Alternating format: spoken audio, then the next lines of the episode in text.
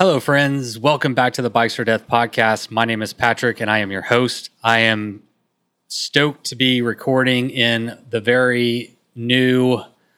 Actually, it's not even new. It is. It hasn't even been, been built yet, but I'm currently sitting in what is going to be the Bikes for Death studio.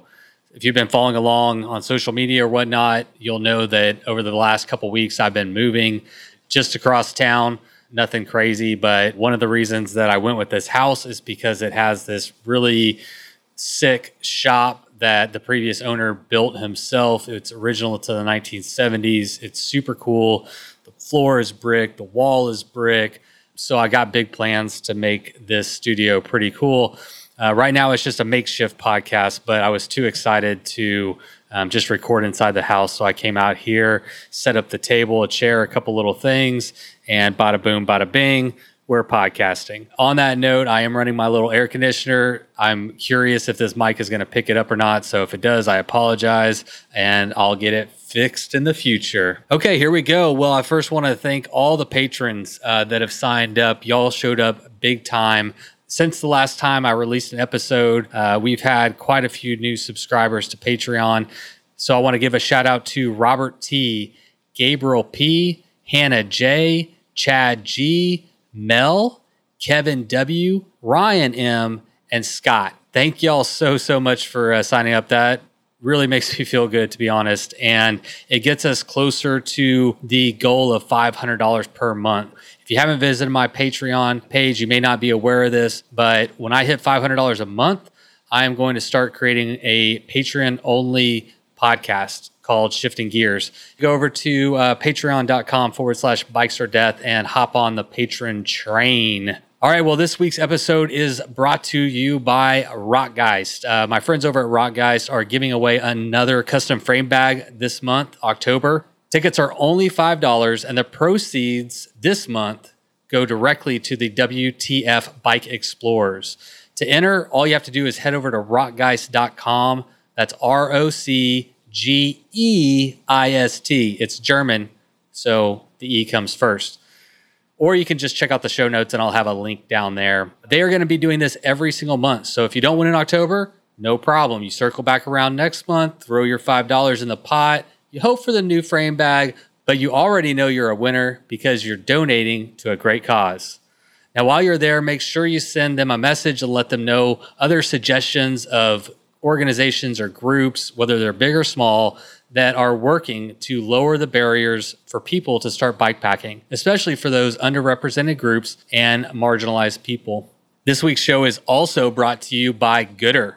Goodr is a sunglass brand, if you didn't know, and I freaking love them. And last week I told you a story, so I think I'll do that again. Like I said, I'm moving, so shit's everywhere, and I misplaced my favorite pair of Goodr sunglasses. If you want to know, they're the ones called Buzzed on the Tower. I'm sure I didn't lose them, lose them. I'm thinking that they're somewhere, and I haven't been able to find them. But my initial reaction was to get upset because I just lost a pair of sunglasses. And then I remembered, oh, wait, I didn't pay a metric shit ton of money for these. They were only thirty-five bucks. So worst case scenario, I lost them. No big deal. I'll go get another pair. But the other great thing about them being affordable is that I don't own just one pair. I actually have six of them. So uh, I got plenty of options to choose from. If you want to see what sunglasses I'm rocking, Goodr set up a landing page. So just go to goodr dot com. That's G O O D R. You don't need an E. dot com forward slash bikes or death. You can check out all the models that I'm rocking. And uh, I'm probably going to be adding to that, honestly, because I don't think six is enough. I feel like ten or twelve is probably a better number. So anyway, go over, check out what I'm wearing, and uh, check out all the other ones. Even if you only go there to, to read the names, they have a bunch of like crazy names, which is like half the fun. So go check them out. If you hate them, then they weren't that expensive and it's no big deal, but they're actually really good sunglasses. I freaking love them. They're polarized. They're lightweight. They're all the blah, blah, blah things. So blah, blah, blah sunglasses. All right. Well, this week's show is with a very special guest, Talib. You may know of him because he was the person who led and organized a Black History Ride in Austin, Texas. I wasn't able to make the initial ride to, to, due to a conflict, but we circled back around about a month or so after that And he and I did the route together. There were some people that joined us, that rode along with us. And uh, we went and previewed some of the route. And it was really neat because this is the first time that I've ever taken the podcast and went really mobile with it. So we met at a spot. We recorded for fifteen minutes, whatnot. Then we rode to the next spot. We recorded there. You get the idea. We kept riding and then talking. And uh, so it's a little bit different. And uh, I'm excited for this episode, uh, both because of the content and what he's doing, and to throw some light and some exposure on on that route, and hopefully other people will go out there and enjoy it. But also just because I'm trying something new with the podcast, and uh, definitely think that I want to try to incorporate more of this kind of style into it and kind of mix it up a little bit. Let's have some fun, you know? Oh, you know what? Earlier, I forgot to tell you all about how you can support the Bikes or Death podcast. Silly me. Well, let me tell you, I made it easy on you. All you got to do is head over to bikes for death dot com. There's lots of ways. Like I said, you can join on Patreon. You could send a one-time donation through PayPal. And by the way, you don't need a PayPal account to do that. You can use a credit card, debit card, whatever, blah, blah, blah. Or you can check out the store, which has historically only been like shirts and T-shirts, stickers, or shirts and stickers and patches and all that kind of stuff. But I recently just partnered with a company who reached out to me, and I'm now able to offer some very, very select products. Like when I say select, I mean there's only two on there right now. Uh, so if you head over there, you can check those out. They're the uh, the K-Lite pack, the road or the mountain bike version, or whether you got an S P hub or a Saan hub. Oh, there goes an airplane. Oh yeah, bring it. Bring on that audio. And I'm also uh, stocking Walmart bars, which have been all the buzz. I mean, all the wide bars have been like, everybody wants to know about them. Uh, so I'm like anybody else. I got curious, and handlebars aren't that expensive. They're actually one of my favorite tweaks to make to a bike. I think handlebars and tires, they're the cheapest and easiest things you can do to like completely change your bike. Maybe not completely, but really give your bike like a totally different look and feel. So it's not uncommon that I'll swap, swap out my bars. And I went with the fifty-fives. I put them on my Salsa Fargo, and I freaking love them. And uh, actually, I'm looking at getting some carbon ones now for the Chumba. But anyway, if you want to check those out, head over to bikes for death dot com. I'm carrying all kinds of good stuff. Oh, and we got the new Sweat Tech two point oh shirts. If you don't know what they are, they're freaking awesome. And I'm not just saying that because I'm selling it. I'm also telling you because they're awesome. On the front, it's just the Bikes for Death logo, but on the back, there's nothing until you sweat. And then when your sweat reveals a secret message. Right now, it just says, ride your damn bike. But in the future, we're going to have some fun with that. And you might get some surprise messages or something. So anyway, it's a, it's a good, fun shirt. So there's lots of new things going on. Like I've said, I am ramping up on Bikes or Death. Uh, lots of new things are going to be coming, and this is just a little sneak peek. So uh, appreciate all of you. Appreciate the support. If it wasn't for y'all, well, I wouldn't be here, or I would be here, and I would be talking to a lot less people. All right. Well, I really, really did enjoy this interview with Talib. Uh, super cool dude. Really respect him for being a leader, and uh, appreciate him taking the time. I hope you dig this episode too. So without further ado, let's have Miles Arbor take it away with the Bikes or Death theme song. You load up your bike, you ride away from home. You could be with your friends, or you could be alone. You ride for a day, or maybe more. You just love being in the great outdoors. Everything you need is strapped to your bars, including that new pillow you got from Santa Claus. And then you think, oh shit, to yourself. You let that super lightweight tent on the living room shelf. Bikes or death. Bikes or death. Podcast. I mean, first off, man, we're sitting here in Austin, Texas, outside of the Quickie Picky. Did you pick this for any other reason other than it had a cool name or what? Well, so this actually is in like a historic part of Austin, of East Austin. So, you know, we're we're in East Austin. This is pretty much the center of what is known as like uh, the Six Square Cultural District. And uh, essentially, this was an area of Austin that in nineteen twenty-eight, there was a master plan to basically push all like African Americans over. So we, we kind of actually meet up here because it's convenient. There are bathrooms. There's like yeah. it's a little bodega here. So it's it's really just convenient. Yeah, it's a cool spot. Good place to grab a pint too sometimes. Right on. You need it before and after and during the ride sometimes. Yeah, maybe. Depends on your flavor. Well, uh, before we get too into the weeds, you came on my radar because you organized a Black History ride through Austin. A lot of people showed up, mm-hmm. got a lot of publicity, and a lot of people are going to know you from that. But real quick, like, what is your name and what do you do outside of organizing these types of group rides and stuff? Yeah, so uh, my name is Talib Abdullahi. Um, I've lived in Austin for about twelve years. I moved here, yeah, to go to U T, basically. Yeah, I, I essentially am a, I'm a professional event planner. I work for Tito's Vodka. You're a professional what? Event planner. Oh, cool. Yeah, so so I do I do plan events and stuff, and uh, I don't know, I'm generally a creative person. Both my parents are artists. Yeah. So uh, I, I'm known at work and in other circles as just someone that comes up with interesting ideas, sure. stuff like that. So the uh, Black History Social Ride idea was really just something that I thought was going to be a small handful of friends, kind of like this. Yeah. You know, like maybe maybe a dozen, maybe twenty. I have friends that are designers. Someone designed a poster that just would not stop getting shared. All the local bike shops picked it up. So yeah. Well, for anybody who doesn't know, I mean, why, let's like back up and say like, first of all, what inspired you to create the route? And then we can get into what the route is. And then we're actually going to go ride some of it. So we got some of our friends together today, and we're going to go check out some of the spots. Yeah. Yeah. Right on. Um, You know, after uh, seeing some of the protests here in Austin, we've had like a lot of very, you know, just very active protests, you know, right in front of Austin Police Department.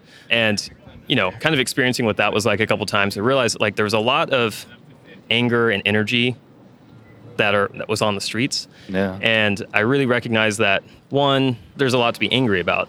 But two, if people are, you know, that upset, like why don't we try to channel some of that energy into a, a fashion where, you know, people are kind of learning a little bit, right. and, and taking a little bit more uh, out of the time, you know, instead of like yelling at the police all day. Right, right. Why don't they start channeling that energy kind of in a way that is going to enlighten them a little bit? Right. And then, you know, I've, I'm an American Studies major, uh, which is what I graduated with at U T. And that's kind of like a minorities history of America. And we talk about a lot of these, you know, former freedmen's communities and kind of locations in Austin that a lot of people don't really know about. Uh, a lot of people haven't really experienced or, uh, you know... Yeah, they're just not aware of. They're just I mean, not aware you of. Go through your day-to-day life and you didn't know that that was a historic significant site or whatnot. I mean, yeah, a lot of people go through their life like that. So Right, and and as a very bikeable city with a very, very thriving bike community right. of many pro racers, bike packers, just commuters, just all different stripes, I was like, why don't we just start doing bike rides? Right. You know, and stopping at these places that people are riding their, their bikes right past without any idea that they have this historical right. significance, because it seems like people are ready to learn that or, or wanting to, to learn more about that those types yeah. of topics. Yeah, take advantage of everybody's energy and give them something positive to do, like something to learn about instead of just yelling, which, yeah, yelling you need to do. My voice needs to be heard, but now what do we do, right? Like, what? How can we educate ourselves? One thing I like about what you're doing, it, it I just read a book... Um, Oh my gosh, it was about Native Americans. I completely forgot the name of the book off the top of my head. But I learned a lot about the history of the Native Americans and what they went through. And a lot of it happened really very close to where we, I mean, a lot of it happened here in yeah. my hometown of Brazos County. And I immediately went and started, I'm still working on it, but creating a, a big like three hundred mile bike packing loop that will showcase some of the historically uh, significant features like uh, Fort Parker with Cynthia Parker, uh, where she was like kidnapped and taken away. Like wow. that was that's still there. Like you can go visit that, and you can actually rent that facility, and we could like have a group camp there, and you know, and like no joke, that's yeah, rad. Yeah, so cool. a similar a similar type of thing. But I, I mean, I'm all about that. Is like it's it's good that people are like energized. It's good that there's people that are aware of the need for social change, but we really need things to do and ways to educate ourselves. Like, what do we do with that? Exactly. Like, you need an, an activity that sort of kind of ties it all together. Yeah. You know, that's a really cool project you're working on, by the way. Oh, that's thank you. Super cool. Yeah, I mean, it's it's the same thing as what you're doing. I mean, it's just, I mean, I even want to do more bikepacking events. Whenever you go into an area, you learn about the culture, the history, the people that came there before, the food, whatever it is, you know, like, you shouldn't just, like, go through a place. You should, like, appreciate it to some extent, you know? Yeah, yeah, you should, you should, I don't know, really take something away, I think. I, yeah. You know, I think that, that that makes our bike rides even more meaningful when you, like, gain some knowledge and you feel like it's relevant to your life or relevant to what's going on now. What do you think you want people to take away from this ride that we're going to go on tonight? You know, uh, I think I want people to just sort of take away that there are there, there's a lot around us that has happened before us, and if we take a little time out of our day to sort of read about it, listen to the history, we can avoid repeating some of the same mistakes that have already happened. Yeah. Because as as we get into this history, you start to realize, like, oh, well, this these things that we're talking about today with social justice, George Floyd, Black Lives Matter, it's uh, it's the same. We're on a different chapter of the same story, right? And we haven't gotten to the next really significant piece of change. You know, yeah. it's it's just kind of mirroring itself. So that's why it's important that I think we take some time to talk about the history. Yeah, yeah. And maybe we realize that there, there are some really cool figures that we haven't heard about that oh, live in the there's city. Definitely, yeah. I mean, there's a lot of there. We don't get any value by whitewashing anything and pretending like certain things that no one gets value out of that. I mean, one thing that I'm passionate about is conversation, which I appreciate you having one with me and yeah. uh, and educating people. Like, not just one reason I started a podcast. You don't know me is like I, I got off of Facebook because of all the just. I mean, it's just like memes and people throwing shit at each other, and it's just yeah. nasty, and you never get anywhere. And what I really want to do is like. Start to talk to people and figure out what's really going on and educate people and be a platform so that you can share and other people can share. And we can all learn and benefit from that. But if we can't sit down and have conversations, then we're all fucked as far as I'm concerned. Oh, that's very true. Yeah, it starts with a conversation. So you planned this event. You didn't anticipate many people would come, but let's tie a bow on that. What was what was the result of that campaign and everything? Sure, yeah. You know, and it was uh, from, from the... putting the idea out on solely on my Instagram story to having the event happen within the span basically of exactly seven days, or you might even say it was just like six days. So it went, it was like six or seven days, and you went from like thinking only I, a few people. I, idea to four hundred people. Yeah. Wow. And so yeah, the, at, in the evening I was like, oh, cool, and you know, by the end of that first day, people were like, oh yeah, I, I, I screenshotted it, I shared it on my Facebook yeah. with like you know. my work colleagues, and then they shared it, and I was like, whoa. Right. Oh, oh, okay. Did you get nervous? You know, a little bit. But then again, you know, um, I kind of like sort of accepted that perhaps I'm kind of the conduit. Like, you know, I'm not a historian, but I can tell some of these stories. Right. And if people want to hear it, like, I don't really need to be nervous, you know, because it's just like, you know, some of my like best friends of all time are, are here. Yeah, people are here because they want to support and yeah, yeah. And, and I realized it, it wasn't really uh, there wasn't a huge difference between me imagining like just repeating this history to like a handful of my friends, or if it happens to be three or four hundred people, yeah. because it's important and everyone wants to be there. And so you know, I was definitely nervous at the beginning, but then I just yeah. kind of like shook it off and I was like, whatever, man. Like after the first bike ride, I was like, yeah. or after we rode somewhere, I was like, all right. Was the vibe this. good? Was every? It was I great. Mean, it all went like super smooth. No, no crazy people coming out of the woodworks trying to cause drama or. Crazy people are around, man. Everybody's. I think Sandy's a little overrated. But ah, no, good point. Good we point. we didn't know. No, no, yeah, no bad actors. Everyone was cool. I started off by saying very bluntly, I was like, my boss is here, and my boss's boss, and my boss's boss's boss, who right. brought his family. So I was like, please, everybody. Yeah. This was also right in June, and there was a lot of protesting and kind of wild stuff happening downtown. Right. But everyone was super civil and awesome. Cool, cool. Well, what's going to be our first stop? Where are we headed to right now? We're going to start at the Texas African American Memorial, uh, right in front of the Capitol. That kind of has a nice, paints a nice picture of basically the entire story uh, from the first African American, first black person to basically enter Texas in the fifteen hundreds, um, up through some really recent, you know, history. So it paints a really awesome picture, and that's like where we start the ride usually. Cool. Let's go do it. You ready? Yeah, let's do it. All right, thanks.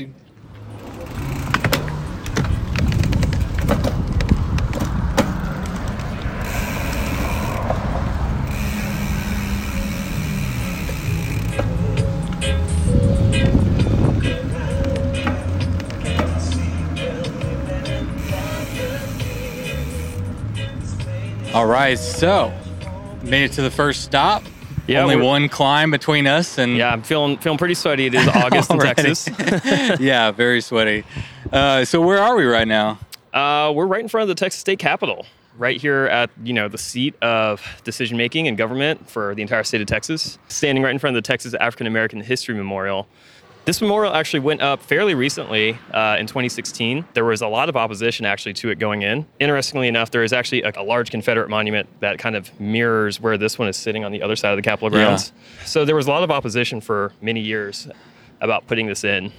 So it was George Bush Junior that actually signed it, and it took them, I don't know, a handful of years, eight years to get it put here. But it's really interesting. Uh, it, it really, it highlights emancipation for African Americans in Texas, which actually happened in Galveston, as you guys know. How many of you guys know about Juneteenth?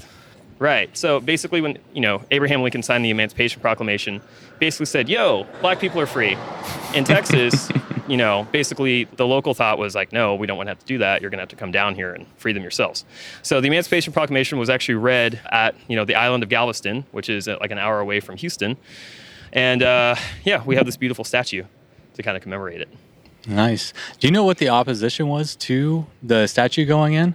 So I don't. I was here at the unveiling of the statue, and there were several neo-Nazis oh, with really? their guns. Yeah, that were here. It was not many. It was maybe like twenty. Yeah. There was a crowd of several thousands to commemorate the statue, and then a counter-protest of people saying that you should not put a statue like this up. Yeah, well, it's a, it's actually a beautiful memorial, and I'm glad it's here. Yeah, yeah. And, and what, what uh, Ed Dwight is the sculptor. What he did was basically tried to tell the history of uh, black folks in Texas from the very beginning to the very more recent. So okay, on yeah. the very left, you might see that the larger figure all the way on the left. That man's name is Mustafa Azamori, but he was known as Esteban or Estebanico, Little Stephen. He was a slave that was captured, I believe, by the Spanish. And he was brought basically, you know this? Yeah. Awesome.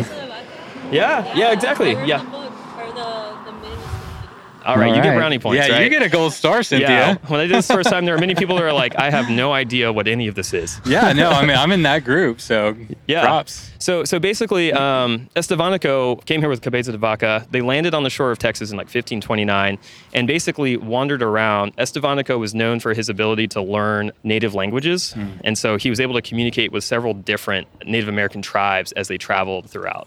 So they were able to wander all the way up to the Pacific. His story is actually great. What, what's the name of that book? Naufragio's Shipwreck. Yeah, that. So I would just highly recommend, like, he's a really cool. Wait, well, uh, let's say it. Uh, what is it? Naufragios. Naufragios? Naufragios, it means shipwrecked. Yeah. There we go, shipwrecked. yeah.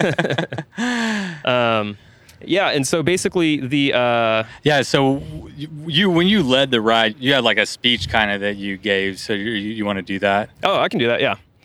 Um, Mustafa Azamori, better known by his slave name Estevanico, was a North African explorer from Azamor, Morocco, servant in Spain who became the first African explorer of North America and Texas. He has been referred to as the greatest African man in America. In fifteen twenty-seven, he was taken on the Spanish Narvaez expedition to establish a colony in La Florida, which at the time was composed of present-day Florida and all unexplored lands to the north and west, including northern Mexico. Estevanico was assuredly the first African to traverse Texas, and in the company of three Spaniards, re-entered Texas from Mexico at La Junta de los Rios.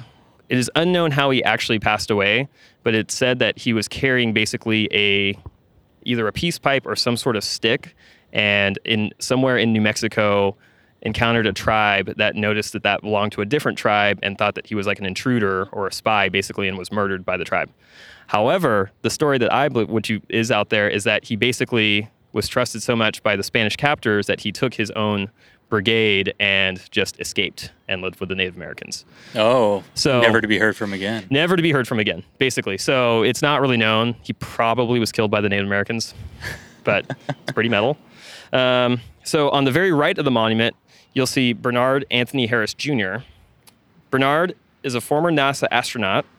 On February ninth, nineteen ninety-five, Harris became the first African-American to perform a spacewalk during the second of his two space shuttle flights. He is the sixth African-American to travel to space and first to perform a spacewalk. So he's from Temple, Texas, which is, you know, again, forty-five minutes to an hour from here. So the beautiful thing about this monument is that you have the first African-American man basically in Texas and in the entire United States. And then you also have an African-American man from Texas who goes into space and does the first spacewalk. Yeah, man on the moon. That's a big deal. Yeah, it really is. Beautiful. Do you have anything else to share about this monument? That's about it for this one. Yeah. Awesome.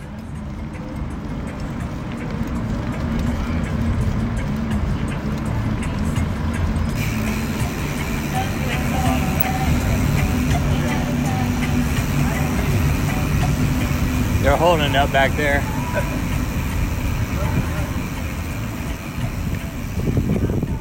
All right. Cool, cool. So here at stop number two, nice little hill you had us go through to get here. It had a nice little hill. It wasn't wasn't that bad, right?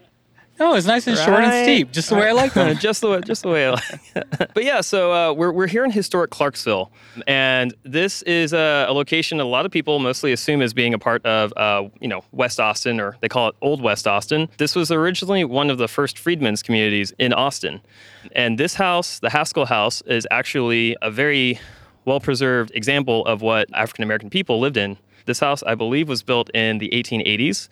It's like a Cambridge-style version of architecture that was pretty common. It's probably around four or five hundred square feet and typically would house like a, a full family.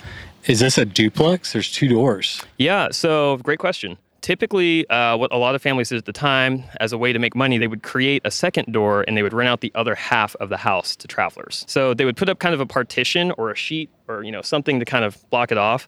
And so the family that lived there full time would be on one side, and they would rent out the other other side for, you know, a day, a week, or whoever to like people traveling through. They were the original Airbnbs here in Austin. That was like the original Airbnb. Yeah. But yeah, you know, this is known as Clarksville, Texas. It's now known just as part of Austin. You know, Clarksville is just northeast of the intersection of the Missouri Pacific Railroad and West tenth Street in West Austin. The land containing streams and steep hills has previously been a part of a plantation owned by Governor Elisha M. Pease. We'll go by his house too after this. Okay, cool. So we'll see this house and we'll go see the governor's house. um, it is said that Pease gave the land to his emancipated slaves with the vain hope that they would remain near his mansion and be able for further service. His mansion is right over there. Clarksville was founded in eighteen seventy-one by Charles Clark, a freedman who changed his name from Charles Griffin after emancipation. Clark bought two acres of land from Confederate General Nathan G. Shelley and bought a house on what is now West tenth Street. He subdivided his land among other freedmen to start a community outside of Austin. At the time he did this, this was like not considered central Austin. This was like the boonies. Like Austin was down by the Capitol, and no one really crossed Shoal Creek, which is basically where Lamar ends and we go up that giant hill. So at the time, it was probably just trees and, and desolate, you know, just rocks and stuff. Um, you had mentioned that you actually didn't know the term freedman. I was going to ask you. Yeah, thank you. Yeah, so it, you know, you can kind of sort of draw the clu- conclusion, but freedmen's communities basically were the first communities that, you know, freed slaves formed together. Clarksville was a, a pretty uh, successful and thriving one. So yeah, basically anytime you hear freedmen's community, that means that's where the community of former slaves banded together, built their own houses, and started their own communities. Those typically centered around churches. Right after Clarksville was founded, they didn't actually have enough money to build a church or build a community center, so they would hold them in several different homes, and this was actually one of the homes that served as a place for them to gather and to pray. It's crazy that this home is still here. Is this the original home, do you know? It is, yeah. It is the original home. Yeah, it's pretty neat. I mean, for people who are just listening, we're literally like, I mean, I don't know, we're in the heart of Austin, but I mean, there's yeah, modern houses all around us, and there's this like preserved one lot with this, I mean, I think it's a cute house, but if you had a full family living in there, it'd probably be kind of cramped. But yeah, I mean, now it'd be kind of considered like a Vogue loft because it's pretty small. Someone still pay a half mil for it though, easy. Yeah, I'm sure. And I mean, these houses next to it, which are not the original houses, are some of the most expensive real estate in Austin now. All around us, you know, even these these houses that look like they were built in like the forties, which are not, you know, original Clarksville, but, you know, have been here now for a long time, are now probably worth an exorbitant amount of money. So I think it's called the Clarksville Conservation Corporation, which is basically like the Community Preservation Board. Yeah. Basically worked with the city on saving this building, preventing it from being uh, turned into like a newer a newer home or, you know, having it raised by developers. And they raised money to basically redo it because apparently it was not in this good of condition. And so the city came in and designated it like a, a public park. There's a really nice plaque, which kind of gives you a lot more detail about. Yeah, you know, it looks like there's even a community garden or some kind of mm-hmm. garden around back. Yeah, there is a community garden out back. Cool. Very nice spot. Yeah, yeah. It's, it's so nice that they like preserve this like right in the middle yeah. of the city. You might just drive by and be like, what's that? When I brought people on the first ride, uh, a lot of people were like, I've ridden by this. I've never noticed it. Yeah, I, I you know, I, I ride on the street over as a, a bike thoroughfare. Gotcha. Never even, never seen this. So right on. Yeah, and you know, the, the woman that runs the preservation board was actually like, you know, when we brought all the cyclists here, she was like, I've never seen this many people want to come learn about this place at the same time. This is awesome. Oh, yeah. So is there a person that will sometimes be here, like doing guided tours and yeah. stuff? Yeah. Oh, okay. Yeah, cool. Her name's Mary. She's super chill. I just emailed her. And most luckily, tour guides are. Yeah, luckily she showed up and, and yeah. Oh, so. Yeah. I'm sure they were like super stoked that you were bringing some awareness to it. Yeah, yeah. The historians I found that are, uh, you know, when I tell them I'm doing this, they're like, how many people? And I'm like, uh, this many people? We haven't had that many people all year. Yeah, so it's cool that, you know, uh, if, if I guess if you say, hey, let's learn about history, and people are like, mm. mm. But you say, hey, let's go ride bikes. People are like, yeah. And so you kind of can, you know, you make makes your bike ride a little different. You got but, some music in between. You got yeah. uh, some beers and learn something too.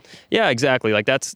my hope is that we can use our bikes to, you know, learn something as well as just have fun. Yeah, man. Use it as a positive tool. I love it. Yeah, absolutely. Let's go to the next one. Yeah. Well, uh, we don't have to like stop and record. We'll stop at, um, I'll point out a couple. There are a couple buildings here that are basically like this, but they've added onto the back. So they preserved the front and you can tell they've added their million dollar expansion in the back. And then we'll ride by the Sweet Home Baptist Church, which is like the church that has like been here the longest. That's like still the community center. It's still a predominantly black church, even though people don't, most of the people don't live in this neighborhood. This neighborhood used to be entirely, I think there were like four hundred African American families living here, and now there are only six. Six? Six.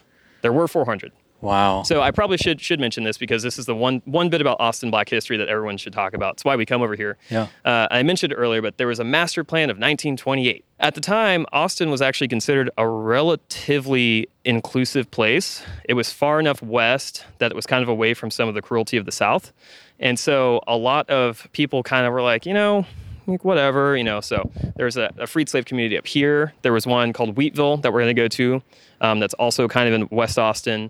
Um, there were some down south. There were several actually already on the east side, but they were pretty spread out, right? The master plan in nineteen twenty-eight essentially said, hey, this whole like mixing of, you know, black people and white people, that's not cool. Basically, any of the black people that want to get social services like running water, paved roads, sidewalks, schools for their kids, all of that good stuff that, you know, everyone deserves to have, basic rights, you have to live on the other side of I thirty-five. Or at the time was called uh, East Avenue. But you have to live basically on the other side of town where we started our ride. If you lived over here, and a lot of the people in this community persevered, and they're like, no, we're not moving, they pulled their money together to like start start their own schools and basically to, to keep it. So, because they couldn't force them to leave, but a lot of people were like, I'm not sending my kid across school to go to high school.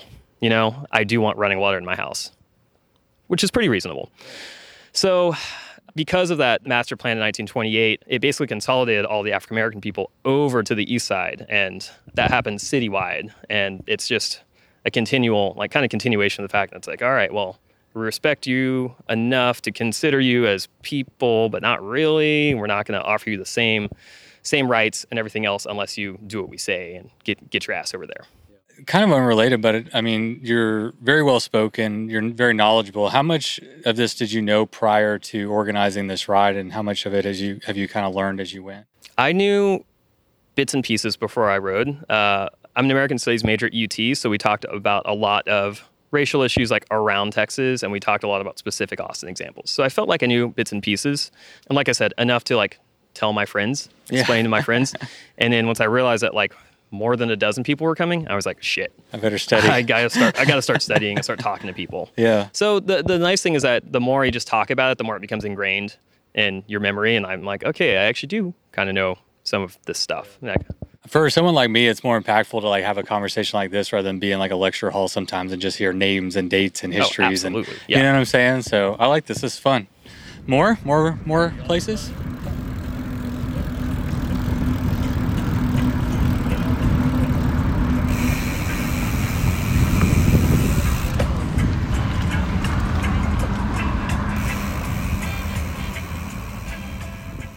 A little bit later in the ride, a little bit sweatier. A little sweatier. It's another hill popped up on us. But again, three out of three, we are in the shade for the interview, so well done. Yeah, yeah, I planned it that way. You're the best event coordinator ever. Uh, thank you. So right now, we're standing in, in historic Wheatville.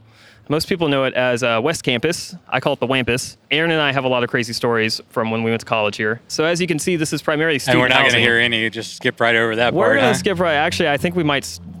Is the I think the statute of limitation might still be. Oh, uh, okay. There was, there was a lot of four, four Loco involved. I will say that. Four Loco, yes. Yeah, that was the Four Loco hit right when we were in college. That's all you had here. To say. Yeah. yeah. But yeah, so uh, we're standing in Wheatville. Wheatville was the first black community associated with Austin after the Civil War. Apparently, it's a little bit older than the community we were just in uh, up at Clarksville. James Wheat, a former slave from Arkansas, brought his family to the area and founded the community in eighteen sixty-seven. In eighteen sixty-nine, he bought a plot of land at what is now twenty-four oh nine San Gabriel Street and became Wheatville's first landowner. twenty-four oh nine, this is twenty-four oh two. Okay. So twenty-four oh nine would be just up the way up here. And describe like what we're looking at here just to like set the scene. Sure, yeah, listening. yeah. So we're standing in front of uh, the Jacob Fontaine or Gold Dollar building. This is actually my favorite building on the tour. It was built in the eighteen eighties, right? And it is basically, um, the architecture you'd say now is pretty typical of like, you know, old West Texas. Kind of looks like an old general store. It's got some wood that's faded, as well as a lot of limestone brick. Yeah, it could have been a bank or a saloon or... It, it seems like it could have been... All, anything, and it, yeah. At different points, it kind of was all of those things. A general things. store, yeah. It was actually a general store for a long time. To really set the scene, though, fortunately, they preserved this historic building, but there are brand new condos literally surrounding it that tower above it by like six stories. Yeah, at least. And this is pretty typical for this part of town. We're literally like five blocks west of the University of Texas campus. So this is all student housing. Lots of debauchery happens over here. um, but yeah, you know, they're, they're, most of the people that live over here are students, and I would say hardly any of them really know about the history of this building. Yeah, do you think they would have graffitied it if they knew? Probably not. No, probably not. Yeah.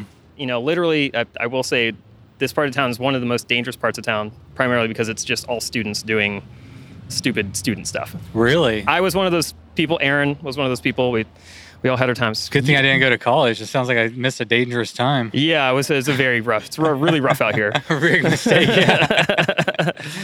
So yeah, a few blacksmiths lived in Wheatville, and some residents farmed and raised livestock here. George Franklin, a former slave and carpenter, purchased the land at the site of present-day twenty-four oh two San Gabriel, which is where we're standing, in eighteen sixty-nine, and constructed a stone building with walls four stones thick. It is now known as the Gold Dollar or Jacob Fontaine Building. It became the center of community as subsequent owners used it to house families, grocery stores, and various other businesses, and a church. Jacob Fontaine was probably the most prominent person to have lived here, and he actually was the first minister at the, the church we just saw. Oh, cool. Back down there in Clarksville. Wow. So, let's see. Back when it was a small town, or right. a small community. Back when it was a small community. And Jacob Fontaine's a really interesting leader. He actually started several different churches all around Austin. I think he started five or six churches around Austin, Sweet Home being one of the first. He was also really important for a lot of reasons. So he started printing one of the first newspapers this side of the Mississippi specifically for freed slaves, and that was called the Austin Gold Dollar. The Gold Dollar was one of the first black newspapers west of the Mississippi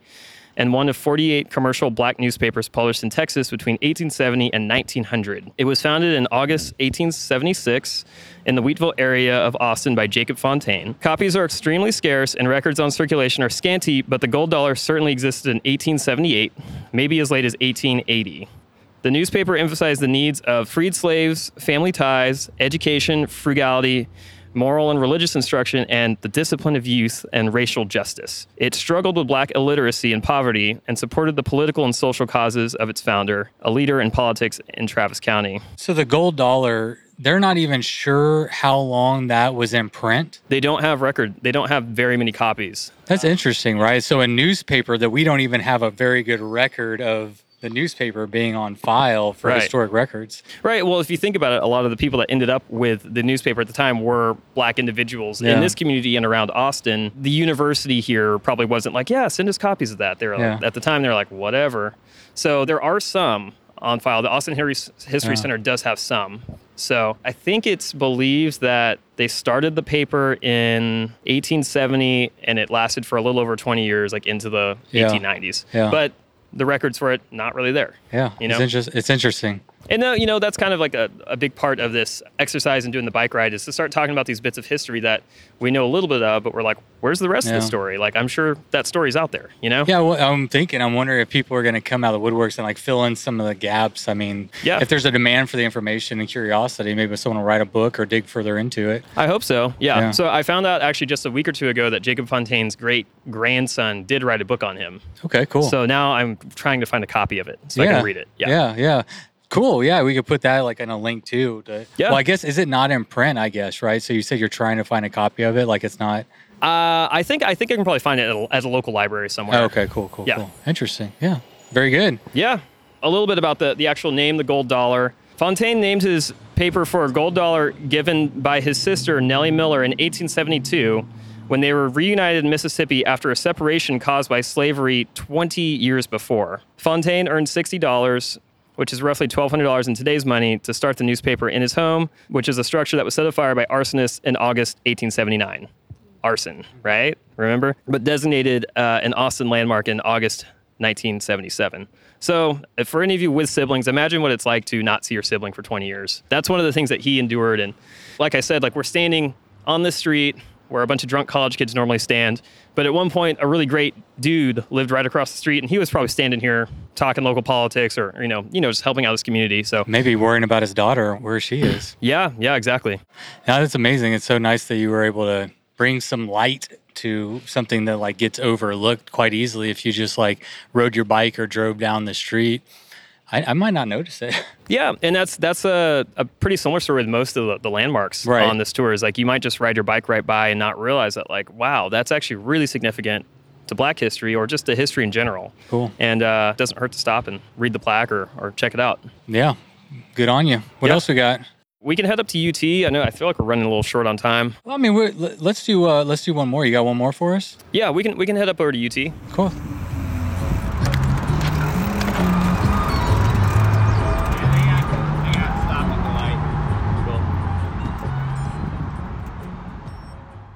All right, so, uh, well, at least the sun has gone down. We're getting the last little bits of sunlight there.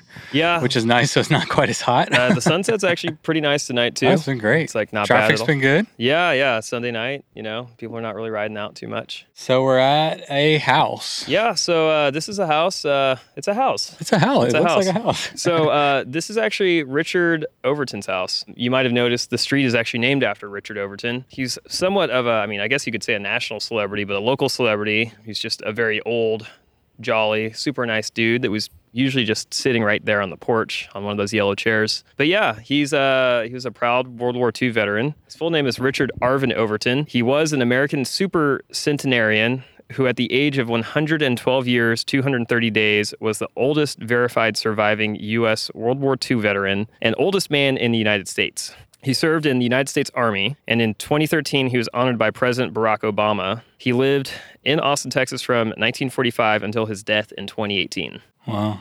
In this house? In this house. So he built this house right after the war. Oh, my gosh. So he, he lived here. Uh, this was the heart of really the, the Tillotson College area, or Houston-Tillotson College, which is another stop on the tour right around the corner. Do you know, is it still in his family? The home? It is, yeah. yeah. So it is still in his family. His family actually uh, is a relatively prominent family in town. His cousin, Volma Overton, who I've met his grandson, uh, was actually the president of the N double A C P, or a pretty high-ranking figure, the local N double A C P that worked to desegregate a lot of Austin. His family is actually pretty influential in Austin in terms of uh, the fight for civil rights. Yeah, cool. I wonder what they're going to do with the house. Essentially, when he passed away, he said, I want you to preserve every single thing in the house. Uh, and turn it into a museum. His green Ford truck, uh, looks like a mid-seventies-ish, uh, is parked in there. There's a car back there. Basically, his dying wish was not for anything to be touched in the house oh. and for them to turn it into a museum.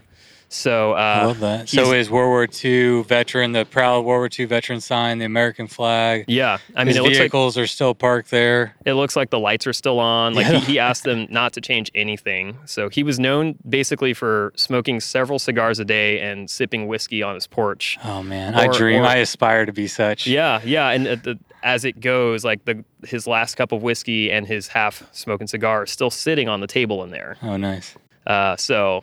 Everything is... one hundred twelve everything. Years old. He was one hundred twelve years old. Wow. That's impactful to think about the things that he saw, you know? It really is. And I th- I think it brings together some of the uh, the points we touch on in the bike ride of how this struggle for equality happened over a long time. And he was alive for all of that. And he, and he just died like two years ago. So right. he was alive and witnessed a lot of it. And invariably, honestly, probably was victim to a lot of injustice. I was listening to... Have you heard of the podcast sixteen nineteen? No. sixteen nineteen is uh, produced by the New York Times, but it's basically a podcast like telling of, you know, the beginning of slavery, sixteen nineteen, like the very first slaves that were brought here. Okay. Through all of these things that happened. One of the stories they tell is about a World War Two veteran. He fights for his country in World War Two. He's black. He comes back and he's like, well, you know, I've earned my rights. On his bus ride literally like the first time he re-enters America, the bus makes a stop. He says, "Hey, I need to get off and use the bathroom." The bus driver says, "You have to do what I say. Yeah. You can't go to the bathroom. You're not in charge here." Yeah. And he basically says, like, "Come on, man." Like, they get in kind of an argument. The bus driver gets the police involved. The police beat him so badly. And that's something that, you know, I don't know if Richard Overton dealt with, but there's this kind of uh, understanding in the black community that if you fought overseas or you serve in a war for the country, you're going to have at least some more rights. And when they got back, they realized that, that wasn't necessarily true. So the fact that his house is still here and the fact that it's going to become a museum and you can come check out his cool truck out here is, I think it's, it's just really cool that we're able to preserve that much history. And it just goes to show you that there's all of it's all around us, and it's it's right here. Yeah, it's cool. I mean, one day your route will have like another museum on it, another preserved house. Right. Later, like one hundred years later, I don't know when this one was built, but the first one was called the... Oh, the Haskell House. The Haskell House, yeah. Yeah, that, that was built in the eighteen eighties. Yeah, yeah. So we'll have another one on the tour that's that's a, a different generation. It's a different generation, and he built the house. Yeah, so, so cool. So we're going to go, we're going to make it to the last stop, uh, which is right down the street. Uh, it's called the Victory Grill, which is a bar and All a music right. venue that I'm sure Mitch, Mister Overton probably partied at uh, many times. So he only had to walk home from there, right? Yeah, I mean, I'm sure it's only like a fifteen-minute walk, so. Perfect.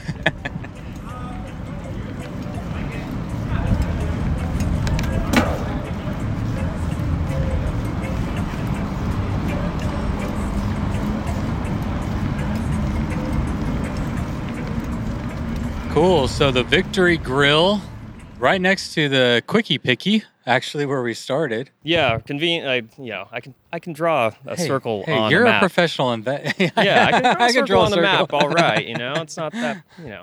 But yeah, we're standing here on uh, East eleventh Street, which this was actually once like the hub of uh, like the black community in terms of services. There were several grocery stores. People would get their laundry done, everything everything that you'd find over here. This is basically the, the segregated uh, part of uh, the city center, where a lot of uh, African Americans, once they were all living over here, it became the hub. It, it was the hub, right? There were banks, restaurants. This was the music venue, the Victory Grill, and undoubtedly, I'm sure Richard Overton drank a lot of whiskey here, because this is one of the main uh, bars and music venues over here.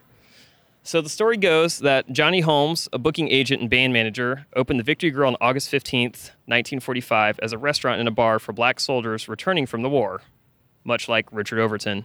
In the segregated South of the nineteen forties, these servicemen could not walk into just any place to have a beer.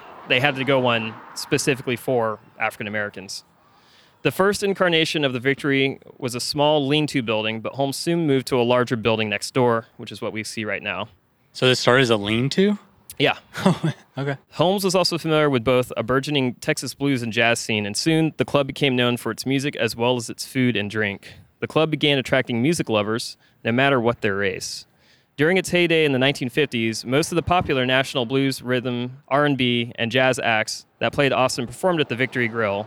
Ike and Tina Turner, James Brown, Etta James, Billie Holiday, Chuck Berry, and Janis Joplin were all some of the artists who graced the stage here. A resident of the area later quoted saying, "The street was so crowded you could barely walk. It was like New Orleans." Oh. So this used to be like the spot, you know, for, for black life. Imagine if James Brown was playing in here. Oh, I can't imagine. It was. I'm just seeing if he was on the roof. Like, how did they, how did they hear him? This is like a small building. Yeah. So if you look, kind of, it, it's it's set up to where there's like a bar right here in the building, and if you go down this hallway, there's actually a pretty large music venue in the back. Right. It doesn't really make a whole lot of sense, but once you go back down there, it's like kind of this giant room. Okay. And so that's where they'd have like Janis Joplin and James Brown wow. perform in there. Wow. Cool. Which, which by standards today, like it's there's probably room for like three hundred or four hundred people in there, so it's still not that big no. compared to like our music venues. They probably didn't have fire codes back then, though. They just packed them in. No, they just packed them in. Yeah. Right. The Victor Grill is one of the last remaining original Chitlin Circuit juke joints. Do you know, do you know about the Chitlin Circuit? I was about to ask, no. Yeah, so the Chitlin Circuit was essentially like the circuit of, of clubs in each city where black uh, musicians could play. So when James Brown went on tour, it wasn't. It usually wasn't like, oh, you know, you can, you know, you can play here but not here. They just knew like there was a circuit of like fifteen, twenty different music venues all throughout the Deep South. We were like, all right. This was is safe. This is a safe place for, you know, African American performers to play, and African American crowds can go there because they couldn't play in the music venues on the other side. Yeah, you got to think. It's before Yelp and Google reviews, and you could be like, oh, no, you don't want to go to this one. I mean, no, it's like need- it's like you got to go right there. Have you have you seen that movie, The Green Book? No. The Green Book is a pretty similar. It, it, it's basically about an African-American pianist. The, he gets this green book and a bodyguard to drive him around. Bodyguard's this burly Italian guy, and he's like, what's up with this book, right? And so they, they immediately get into the Deep South, and the jazz pianist is not having a good time because they're, everyone's not treating him well. You know, he's from New York City. Yeah. So anyway, this is representative of one of the last places like that that was a safe place for, for people of color to play, like, back in the nineteen fifties. Right. Um, the Victory Grill is one of the last remaining original Chitlin Circuit juke joints. It is listed on the National Register of Historic Places, archived by the Texas Historical Commission, and dubbed a Texas treasure by the statewide organization Preservation Texas. It stands as an artifact to the development of a distinct American music tradition. The restoration of the Victory Grill bridged the era of the Chitlin Circuit to today's urban contemporary sounds. The cafe serves Southern cuisine, provides blues, jazz, and urban contemporary entertainment, and provides educational opportunities that link past African-American musical forms and culture with the present. I would also like to note that if you look across the street, what what do you see in this building? Uh, uh, fashion spot, fashion design, design, center. Lots of interesting angles, and uh, I mean, you you'd call that a, a modern, a, a very modern, very uh, contemporary, very contemporary building.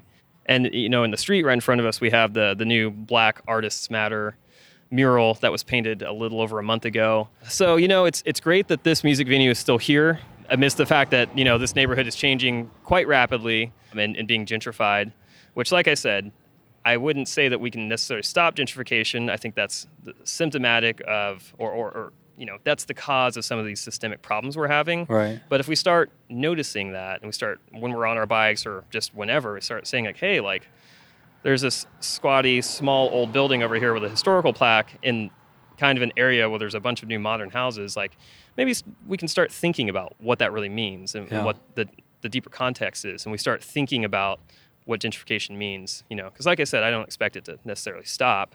But at least educate people. We should start. And give at least some appreciation, acknowledgement. Exactly. Like, we should start just appreciating and acknowledging a little bit instead of turning a blind eye. Right. What is your goal with this this route, uh, this route, and maybe creating others like it?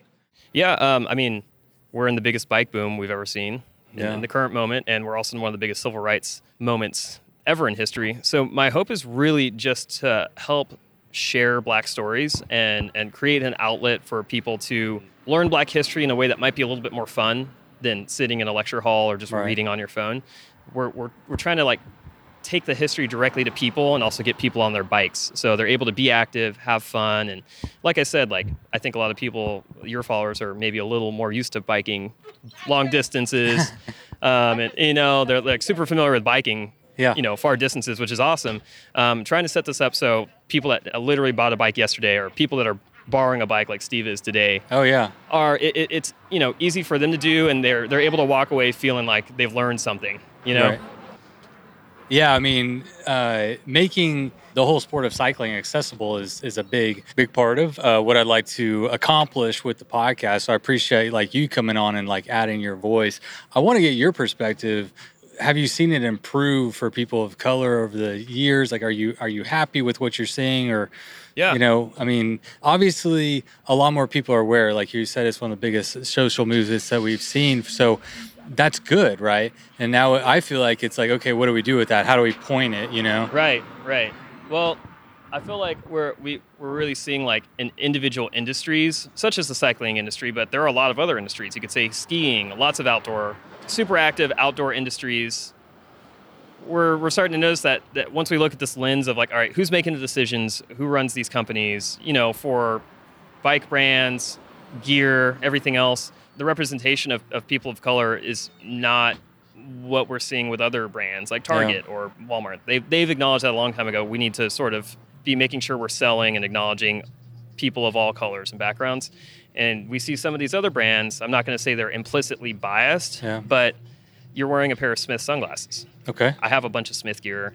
I looked at I looked at some of their Instagram and social media handles, and I was like, there are literally, there's not even any Mexican people or Black people riding bikes, skiing, using any of their gear. God damn it, they got me. And, well, they got me too because I own a bunch of their stuff, but I was like, I mean, it wouldn't, it, it, I don't think it,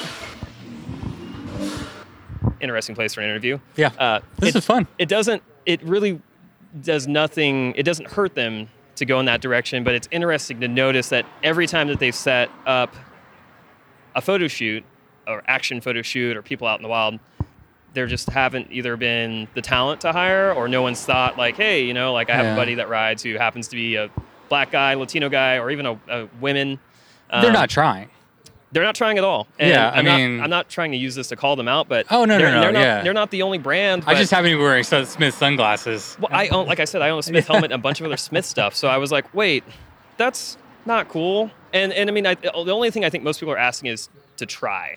Yeah. You know, not not asking for radical change. Like I'm not. I want more than that. I mean, I want to inspire. I want to. I want to create a bridge between going outside, riding your bike, and accessibility and funds and all that for people to do it. I mean, you're maybe not familiar with like bikepacking routes, but I donate some of my proceeds to them, and they've already raised like fifty thousand dollars for a B I P O C adventure grant program to buy bikes, to pay for trips, to, you know, and you apply for it and all this stuff. But I mean, I've seen a lot of other companies do similar things and purposely hire, you know, people of color talent, actors, directors, photographers, whatever it is. So you are seeing some improvement. So are you? You are, you're, yeah. You're, I mean, and like I said, even the, the the the owners of Chumba reached out and they're like, "What can we do to help?" Yeah. And I I I spoke with them for a while just to say, like, I mean, here's some ideas. Like, obviously, I'm just one guy with a bike, right. So I don't have a solution. But you know, we, we can at least people are they're ready to start asking those questions, and they're they're ready to start having that conversation. But I think I, it needs a couple of things. I mean, it needs people like you who are willing to stand up and, and share your experiences. I mean, obviously, you put together this route, which is incredible, and it's going to service people for years and years to come. Hopefully, that'll come and ride this route. But on top of that, you're a man of color who's coming and like doing something and being a voice and being willing to put yourself out there, and that's not always the easiest thing to do. Sure. And then it takes, you know, people like me who are just like, hey, I mean, I didn't come here today. I just came here to learn, right? Sure. Like, yeah. There's so much I didn't learn. I went to uh, American schools. I know that a lot of the information I got, both about Christopher Columbus and about the lack of information about black people and how we take and we cram in a month and we think that's enough and we check it off and like that's supposed to be good enough. Right. I mean, I'm the product of that. So there's so much stuff that I don't know. And I'm like so many other people. I mean, even, I don't know, but maybe even black people who've like gone through the system, like, shit, I didn't even know all this stuff, I, you know? I would one hundred percent agree with you because of the way our textbooks are written, and in Texas, well, you're from Texas, so you know. Yeah, I'm from Texas. There, there's a specific, like, understanding that the, the histor- history text textbooks in Texas are, they've changed a lot, and they, they you know, it really, history really is written by the victors, so they leave out a lot of important details, like, with in terms of, like, Native American, indigenous people, and black people, and my whole thing with, with doing these rides is I think understanding local history gives us a really good context to understand what's been happening forever. Because yeah. that local history isn't taught in schools, but the local history is right here. They created this bar because, you know, the servicemen that came back from World War Two wanted to go get drunk like they did in Europe. They, they wanted, deserved a beer. They, wanted, they wanted to go get wanted to go drink beers, and they, they couldn't go right down the street a few blocks to where the other bars were, so they had to open their own bar because... And, you know, like, when you think about it that way, you're like, oh, oh, that Jim Crow, Jim, oh, I've heard about, oh, and you, you can kind of connect it together. But I feel like starting to understand and peel back that local history. Just really, history really in does. General is is important. And as I've gotten older, I've, I mean, God, I was the worst student. I didn't even grab, give a crap about any kind of history, any, you know, but as I've gotten older, I, I mean, I've, I've, I've made it a point to educate myself about the people and the places that came before. I mean, even the wildlife. I mean, how do we impact the wildlife? I mean, oh, I, I looked at, I mean, we displace all kinds of things as humans. We just take over and destroy and conquer and all this stuff. And just need to be more aware and purposeful about what we're doing and like to people. And you know what I'm saying? Yeah. Like we, we can't just like go through life with blinders on and, and think that we can just do whatever the fuck we want to do and there's no consequences, absolutely. You know? So I don't know. What else? Uh, do you got anything else that you wanted to share? Or you know, I guess the the only thing I, I would highlight is, which is something I read uh, just the other day, but I think today's the first day of the Tour de France. Oh, is it? Okay. I yeah. didn't even know. Well, the, well, so they pushed it because it was supposed to be in July and I, they might be doing it all virtually. I'm, I'm not even sure. So basically, I did want to point out the fact that in us talking about these brands doing better and everyone doing better, like my foray into cycling was because my local bike shop was like, hey, you know what? You're great at B M X. Let's get you on a mountain bike. They kind of let me borrow kind of an old loaner mountain bike to go mountain bike racing. So racing in some of these U C I races is how I really got into cycling as a black kid. And when I was there, I didn't realize I was the only black kid. Mm. And I heard the statistic yesterday. It said like, hey, Tour de France is starting tomorrow. There are, how, how many how many riders think are in the Tour de France? two hundred? one seventy-two. Okay. It's really close. There's twenty-two teams, one hundred seventy-two riders. How many riders that are black? Three. One. Okay. And he's a British guy. And to me, it's just, it, that really speaks a lot because I'm like, well, where's the, what's up with that? You know, what like, is up with that? Why don't we talk about that more? And why don't yeah. we acknowledge that? And why don't we say like, hey, like, what what can we do to get more people on bikes or more pe- more kids on bikes? And not just on bikes, but thinking about racing competitively or, or going bike packing or, or doing things that are going to, you know, work to change like what our sport looks like in, in a way that, you know, I'm I'm not someone that races or anything, but like, no. Why don't we have like that same amount of representation in? It's it's everywhere. It's in the actual sport. I mean, cycling, I mean, that's the sport we're in is completely white. It's, I mean, it's, it's embarrassingly white. That's what I, I sure. mean, it's embarrassing. Sure. And everybody knows it. And so I think, you know, representation is a big problem. We need, again, people to be willing to give uh, a space for people of color, and then also people of color to like be examples. And then other people, yeah, they're like, oh, wait, we're, there's that guy that can do that. I mean, think about um, Major Taylor, you know, the yeah. blacks. Yeah. Right, yeah. I mean, yeah, I don't, I, how many people did he inspire? It's unquantifiable, but like, what else can we do? I'm a person of action and I have this platform. I'm like, okay, what can I do? I mean, like, let's just get some representation out there. Let's tell some stories about people like you. And uh, I'm, cur- I, I'm curious. I wanted to ask you a question. So you grew up riding, racing, and you didn't even realize you were the only black guy there. I, you know, I'm sure it came up, but I think I just shrugged it off. And it's it's just like, it's not in the, because I was like fourteen, fifteen when I was racing. Oh, okay. So my understanding of like my race and what that meant wasn't as developed as it is now because I'm thirty-one. Yeah. So back then I was like, uh, eh, no big deal. Like in, in my mind, I was like, it's not really a big deal. Like whatever, you know, I don't, you don't, you don't really think about it in the same way when you're a teenager than you do when you're a, a grown man, right? right? And then you're like, okay, because a lot on a lot of the rides I go on, so I am a part of the Major Taylor Club of, of Central Texas, so I okay. ride with them a lot. Okay. And it's cool because there actually are a lot of black people on bikes, but when I go on any almost any other club ride in town, and I've got a lot of friends in, in different clubs, I'm literally one of at most two, you know, people of color riding. I just think it's something that we need to, we really need to talk about and really work on doing better. Like, like I said, I don't have the answer, but if I can, if I can bring some more attention to that, and, and just, just, you know, my whole thing is like, I, I don't want to, you know, I talk about how sad all this history is, but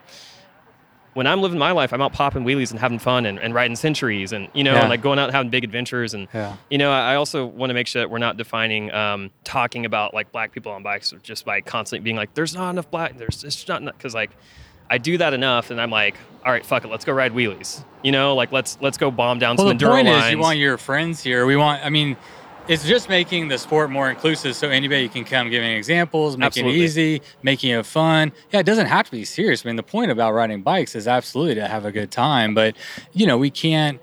There's an underlying thing that we all know is like, yeah, this isn't, there's there's not a lot of equality here, at sure. least a representation of equality. Maybe people are feeling like I'm very equal, and maybe people are feeling I'm very open, but you know, what are we doing? What kind of conversations are we having, and who are we inviting on our rides, and how can we help? So, right. I mean, nobody can solve the whole thing, right? But I, you know, just as a person, a white guy, you know, observing, I'm like, okay, it feels like there's a lot more momentum. I'm seeing things that I hope have long lasting and positive impacts. And in twenty years from now, cycling won't look like this, you know, but yeah. if we sit around, we just sit on our thumbs and drink a beer instead of having a conversation like this, you know, not to say we're going to change the whole thing, but again, I think it's to everybody to do, do a little bit no, instead I, of just I, sitting I around and yeah.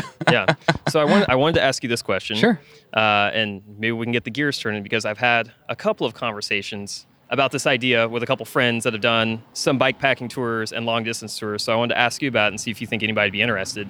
I was thinking about doing a ride across Texas from Jasper, Texas to El Paso. Ooh. Symbolically, as it's it's right around one hundred fifty miles, so one hundred forty-six miles. And, you know, symbolically, it's like a ride for justice to kind of, you know, talk about where we've come from, yeah. you know, in Texas, but also where we're going. So from Jasper, Texas, where the most recent, very unfortunate, uh, like public killings of a black man in the nineteen nineties.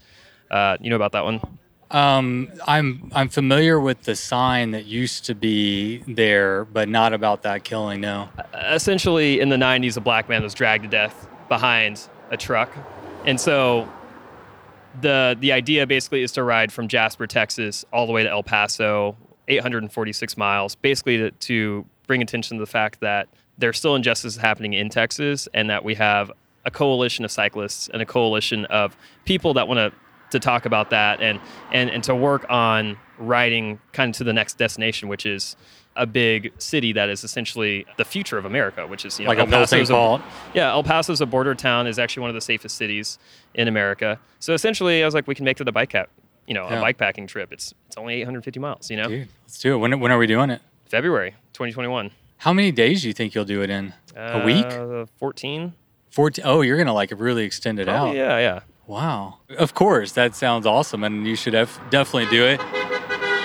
And to whatever extent I can, I'll definitely, like, support it. Right, yeah, dude, yeah. I mean... Maybe just put the word out there a little bit. Yeah. Um, well, we're dude, still, we're still I, can't, I can't even take off two weeks of work, man. That's crazy. Well, I don't know. We'll, we'll see what happens. Maybe maybe what you do is, like... I guess you're doing it, like, segments, right? Yeah. And, like, some people could ride the whole thing, but, like, nobody has to ride from, like, start to finish. You just hop no, on I where think you we'd could. Have, like, kind of a bailout where people that... Once we hit, like, kind of the... either Killeen, Temple, or once we cross I thirty-five, it's like there's the Austin, which that there's that, like the, the that ride's like maybe three or four days consecutively, and then the rest of us ride yeah. until El Paso. Have you done any uh, bike packing? I haven't. I've always wanted to. Yeah, that's a perfect time to cut your teeth on eight hundred fifty miles. I mean, right? By the end, you'll be like really good. Yeah, exactly. I've, I mean, it's not that complicated. It's not that complicated. You put your shit on your bike, you ride it for a long ways, you sleep, and you do it again the next day. And I can do that. Yeah, you can do it, dude. I, I, I rode with you today. If you can ride a wheelie all the way down the middle of U T campus, you can ride across Texas. Hell yeah, let's do it. Well, thanks, dude. I mean, thanks for the tour. Thanks for putting it together.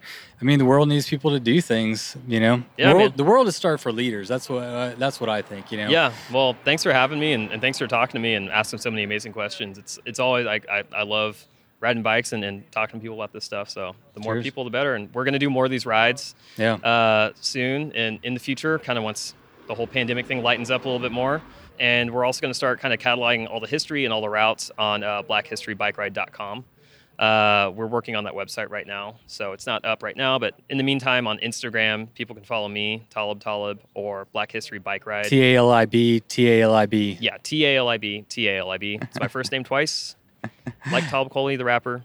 Yeah, yeah, and we'll, we'll definitely put on bikes for death dot com and cool. all that. So definitely got my support, so anything we can do, Hell yeah. let's do it. Yeah, thanks, Thanks, man. dude, man. Appreciate it. Yeah, man. All right, people, that's all I got for y'all today. I hope you are having a wonderful day. I am. It's beautiful, beautiful, beautiful.